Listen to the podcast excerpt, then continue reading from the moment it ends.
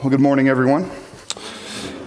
So, I know that it's Sunday morning and it's still kind of early. The sun's not even fully up yet, so this might be a bit of a heavy note to begin our time together on. But uh, this week I've been thinking a lot about last words and just how, as people, as humans, we give a lot of weight and significance to somebody's last words. This is their last chance to really leave their mark and, and to communicate uh, what, what they want to say.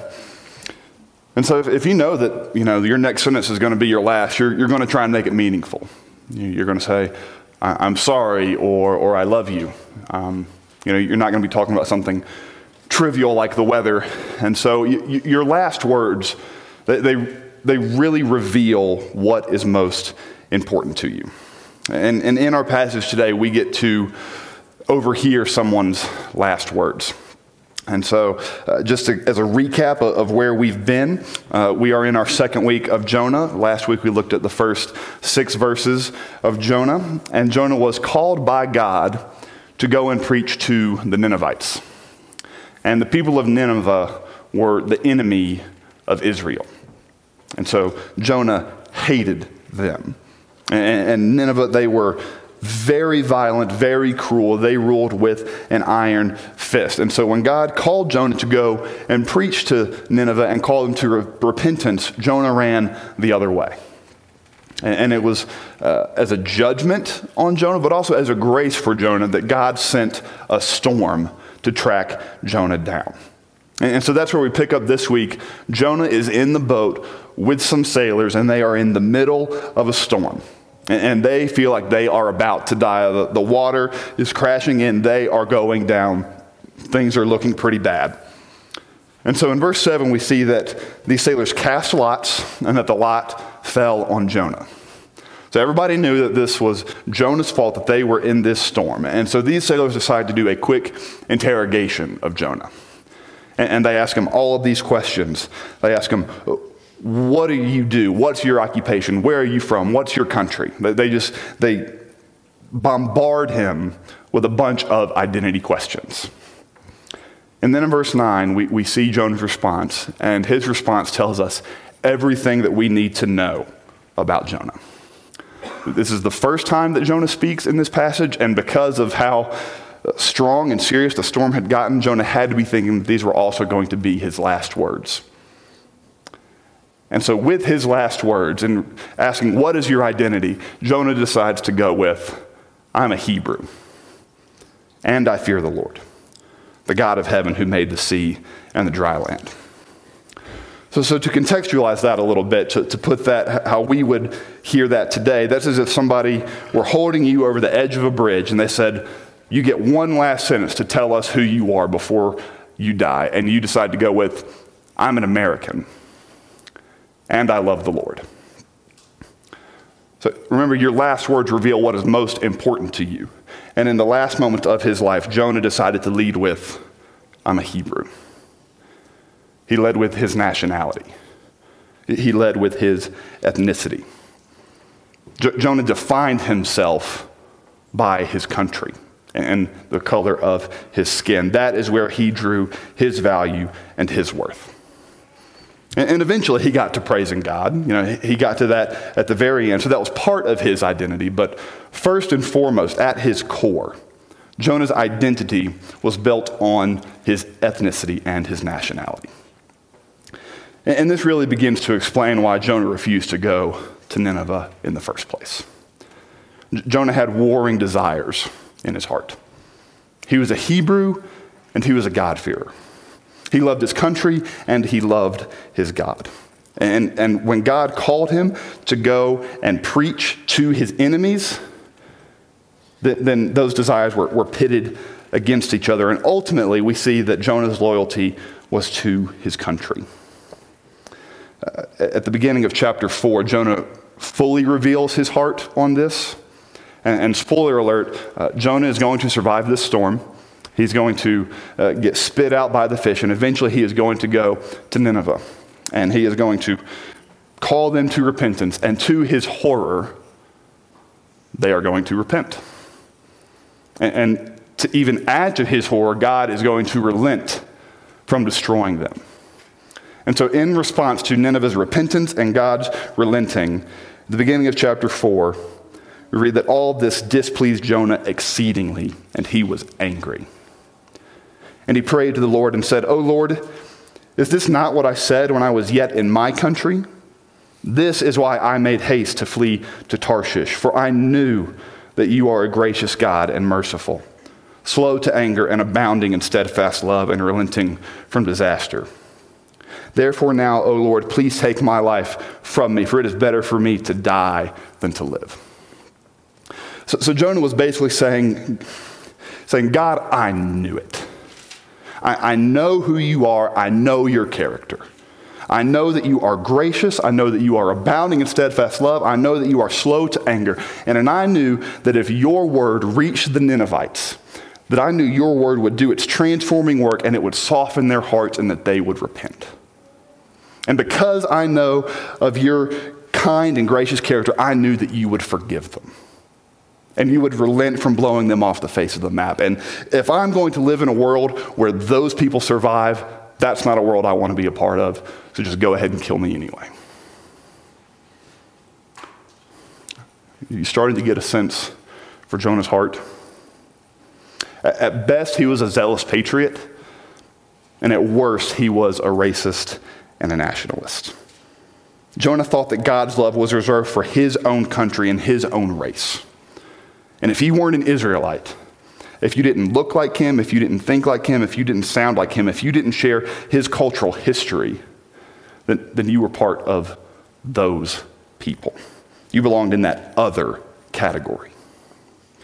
And, and yes, there was some God fearing and faith it, it got sprinkled in at the end. Jonah gave God some lip service. But really, what Jonah was saying is God, I want you to show mercy on whom I will show mercy, aka my own tribe.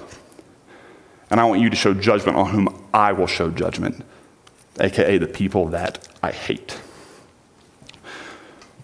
If we are going to understand the book of Jonah rightly, then, then there are two things that we need to realize. Uh, the first one, Mark got at this last week. He said that so often when it comes to stories in the Old Testament, we just rip them out of context and we totally lose their meaning. And, and so the, the, classic example of this is Noah and the ark. And, and what we forget about Noah and the ark is that it's one of the saddest stories in all of human history. That the earth was filled with so much evil and so much sin that God judged the entire world and he killed everybody except for eight people. But because we want to be able to teach it in Sunday school, we just say, hey, kids, here are the giraffes. Look at how cute they are. God loves the animals too. I was like, I mean, yeah, but also no. You just, you completely missed it. Well, in, in the same way with Jonah, you know, you first hear Jonah, you think Jonah is about the fish. When really the fish just plays a very minor role in the story. What, what Jonah is actually about is telling the story of the worst prophet in Israel's history. Which gets us to the second thing that we need to know about this book if we're going to understand it. Um, I think in our attempt to tame some of the Bible stories so that we can feel comfortable teaching it in Sunday school, we, we tend to make heroes out of a lot of the biblical characters.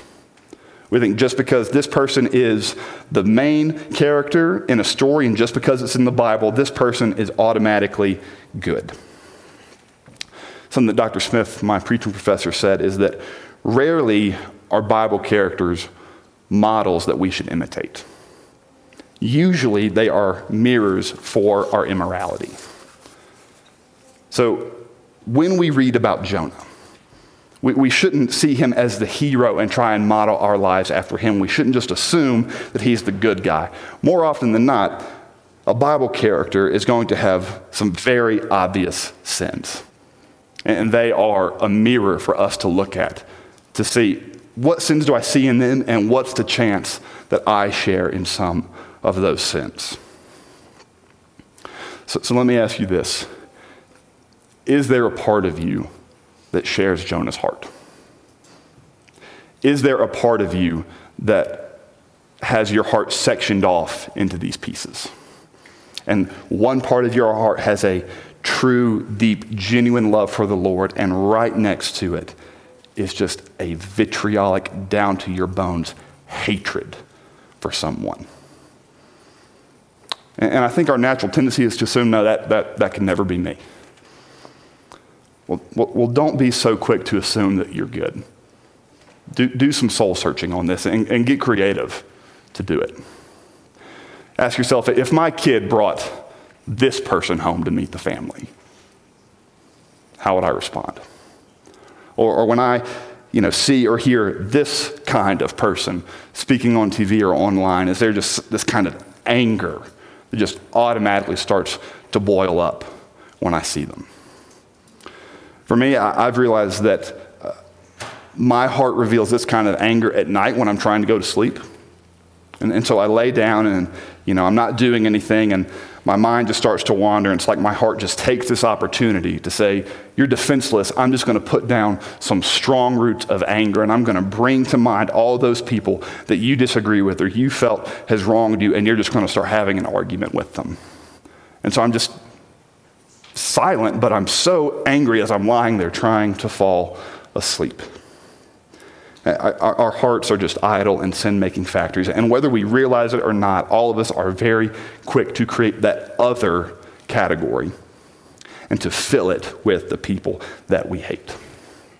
And so we assume that I'm on the right side and God loves me, and those people are on the wrong side, and there is no possible way that God could love them. What Jonah didn't understand and what you and I so often don't understand, what kind of leads to this, this us versus them mentality, the loving of us and the hatred of them. I think at the root of that is a rejection of what we call the imago Dei. It's just a, a, a simple term for the image of God and, and, the image of God. We first see that in the first chapter of the Bible, back in Genesis. God uh, crowned his creation by, by making mankind. And he said, Let us make man in our image, after our likeness. So God created man in his own image. In the image of God, he created him. Male and female, he created him. So, so that, that has a lot of implications, but uh, one of the, the simplest, most basic implications of that is that every single person has value. Every single person, just by the fact that they are human, are made in the image of God, and they are deserving of your honor and your respect and your kindness. And, and I think the, the root sin behind every case of racism, every case of nationalism, every case of this us versus them hatred mentality. Underneath all that is a rejection of the Imago Dei. Because if you can convince yourself that that person isn't human, that that person isn't made in the image of God, that that person doesn't have a divine stamp on them, then you can justify doing anything to them. Just notice in our passage, notice how an understanding of the Imago Dei changes everything about how you treat someone, especially how you treat someone that you hate. So, so last week in, in, verse 5, as the storm was whipping up, you know, the water was coming in, the, the sailors were, were working as hard as they could to save themselves. And where was Jonah? He was down in the bottom of the boat, fast asleep. He thought, I'm the Israelite. I'm the Hebrew. I'm the prophet. God's word has come to me. I'm the important one here. Who cares about those pagans? I'm the most valuable one here. So if I go down, that's fine. It doesn't even matter what happens to them. Well, then this week, we have these pagan sailors. And, and, Jonah comes to them and he says, Just throw me into the sea, and the storm will stop, and you'll be safe. And if I were one of those sailors, Jonah wouldn't have even finished his sentence before I was tossing him overboard. I mean, you've caused me to lose all of my goods. I've lost all my money. We're going to die. This sounds more like a personal problem that's affecting me. You're gone. But, but notice what the sailors did in verse 13. Nevertheless, the men rowed hard to get back to dry land. The, the contrast is just very, very striking. You have Jonah, the so called prophet of God, the one who knows the Lord, the one who has a history with the Lord, and he rejects God's image in the people around him, and he doesn't care if they die.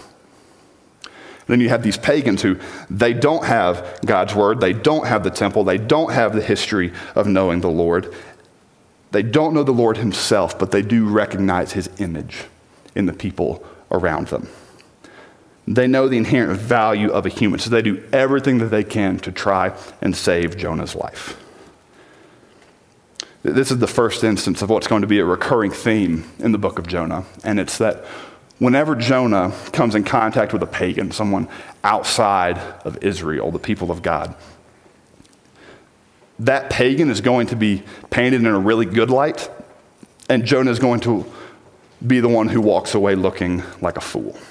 So just kind of keep your eyes out for that over the next few weeks. So in verses 14 and 15, after trying to save him, after rowing hard to try and get back to dry land so they can save Jonah's life and preserve God's image on the earth, that they, the sailors reluctantly, but of necessity, they, they tossed Jonah overboard. And immediately, the storm stopped. And, and notice what the men did in response. The men feared a great fear. So, so back in verse 5, when the storm started, the men feared. That, that, that word for anger is only used, or uh, that word for fear is only used once.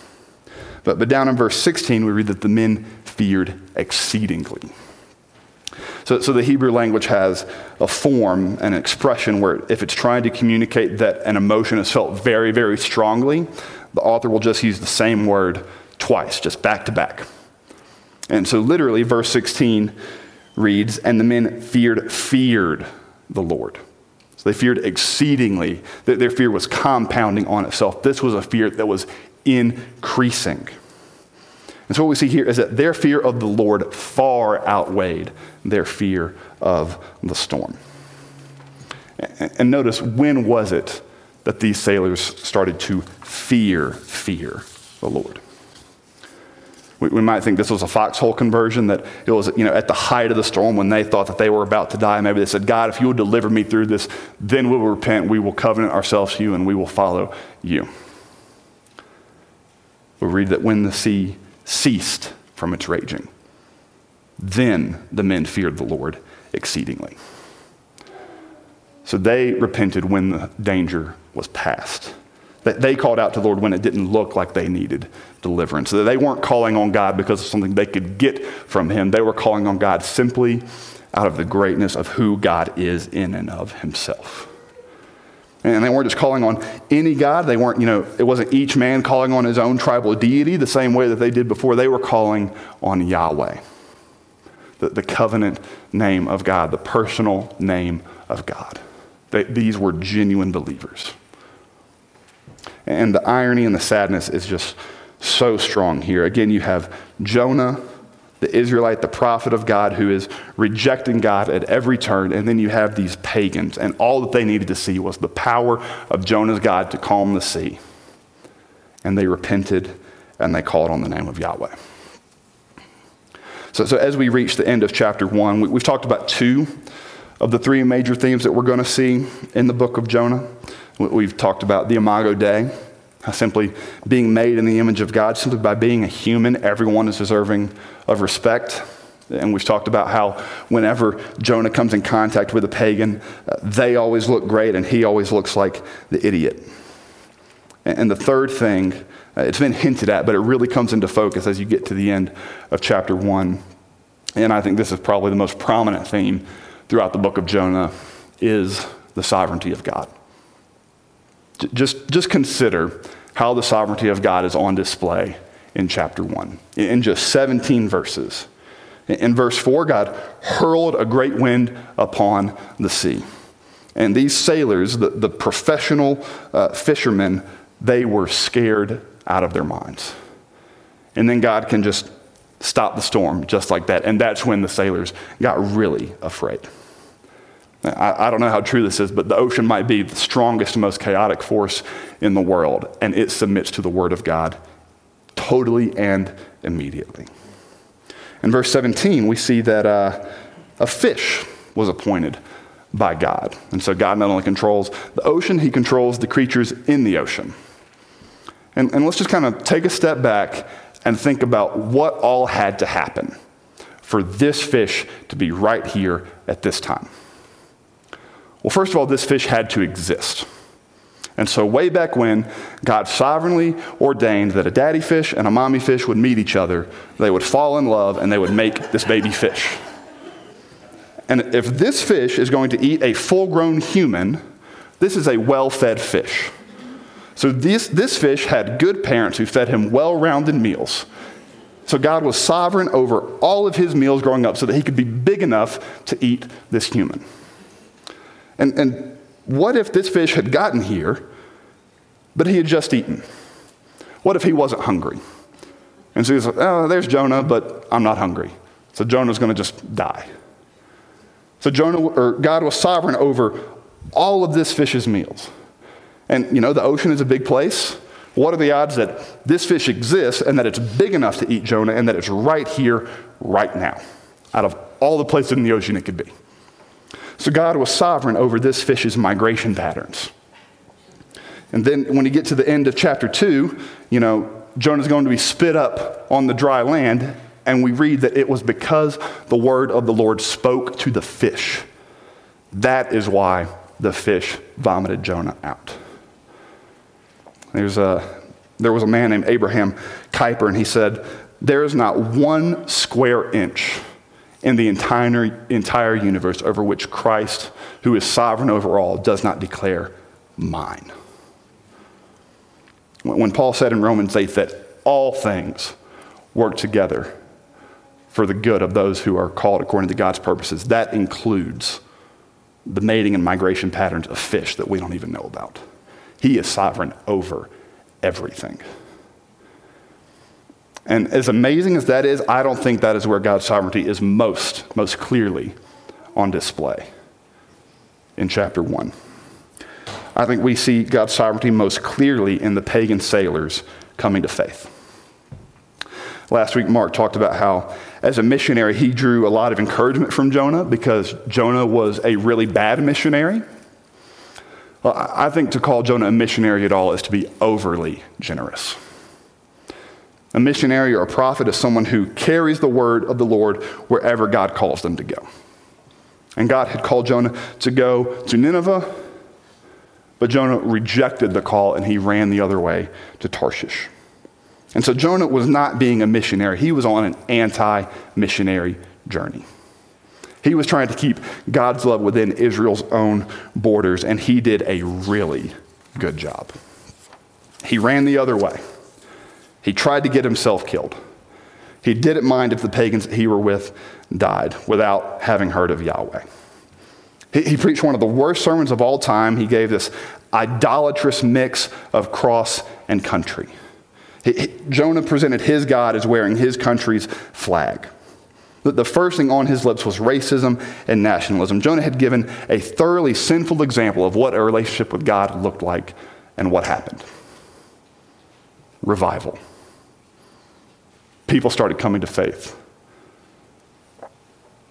God used a deeply flawed and very sinful man like Jonah, and God, in his sovereignty, was still able to accomplish his purposes. As a church that wants to be on mission, that wants to see our neighbors and our coworkers come to faith, and as a church that wants to uh, pursue planting churches because we want to see the gospel expand beyond just our little corner of the world, the sovereignty of God has to be a bedrock for us. So, so often, I think that the reason why, why we refuse to get in the gospel game, why we refuse to just stay on the sideline and not share the gospel with those who do not know them, is because we are afraid that God is not sovereign enough or powerful enough or gracious enough to use someone as flawed and as sinful and as messed up as me. We think I, have got too many problems. I, I've got to just focus on myself. I've got to keep showing up at church. I've got to learn a little more. I've got to grow as a disciple, become more mature. And then once I've reached a benchmark that I've set for myself, then I'll say, okay, God, I'm ready to go where you would have me. When I uh, became a Christian in college, with my call to faith came a call to ministry. And so, just where I was in my context at the time, that meant that I had to go to seminary. And I remember that I had one of those Jonah moments I said, Absolutely not. I, I am not going to do that. And for about six months, I ran the other way. And the main reason why I rejected that call, I remember, is because I didn't think that I was smart enough. You know, I, I had, I was this new Christian. I had all of these friends who had been believers and been in the church their entire lives. They could talk theology. It sounded like they were speaking a different language. I didn't understand the thing that they were talking about. And I thought, there is no way that God can use someone with such limited experience, with such an average mind, to in any way study and preach His word with any faithfulness. I remember when God made it pretty clear that He was calling us to come to Colorado and join Redemption Parker and pursue church planting. And I thought, there, there's no way. I'm not outgoing or energetic enough. I don't have the leadership skills. There's no way that, you know, a southern boy like me can make it out in Colorado. God, I, I can't do this. When, when you read the story of Jonah, you see the story of a sinful man with very limited abilities. And, just like Jonah is not really about the fish, it's also not really about the prophet either. First and foremost, Jonah is about a sovereign God. A sovereign God who is so sovereign that every fish and every wave and every prodigal prophet still submits to his will. And because God is sovereign, because he is all powerful, because he can do everything, that means that you don't have to. You don't have to reach a certain level of discipleship before God can use you. If he, if he can use a racist and an anti missionary like Jonah, he can use you. Paul, in his uh, letter to the Corinthians, in 1 Corinthians 2, he was talking about the ministry that he had done with them previously. And he said, When I was with you, I was with you in weakness and in fear and much trembling. And my speech and my message were not in plausible words of wisdom, but in demonstration of the Spirit and of power, so that your faith might not rest in the wisdom of men, but in the power of God. So, so Paul was saying, I'm not that impressive. I, am not that gifted. My, my sins are very, very evident. I was not strong and impressive when I was with you. I was weak, and I was fearful, and I was trembling the whole time. And that's, that's the point. Paul was not that gifted. I'm not that gifted. Sorry, but you guys aren't that gifted. And that's the point. Because we are not all powerful, we are not all capable, but we serve a God who is. So when it comes to considering how you can join God in the work and the mission that He is already doing, just remember the old adage that God does not call the equipped, He equips the called. You don't have to be a stud, all star, first round pick. You have to be broken you have to be needy. You have to be able to say, God, I've got nothing. I'm relying completely on you. Do with me what you will. So, towards that end, let me pray for us.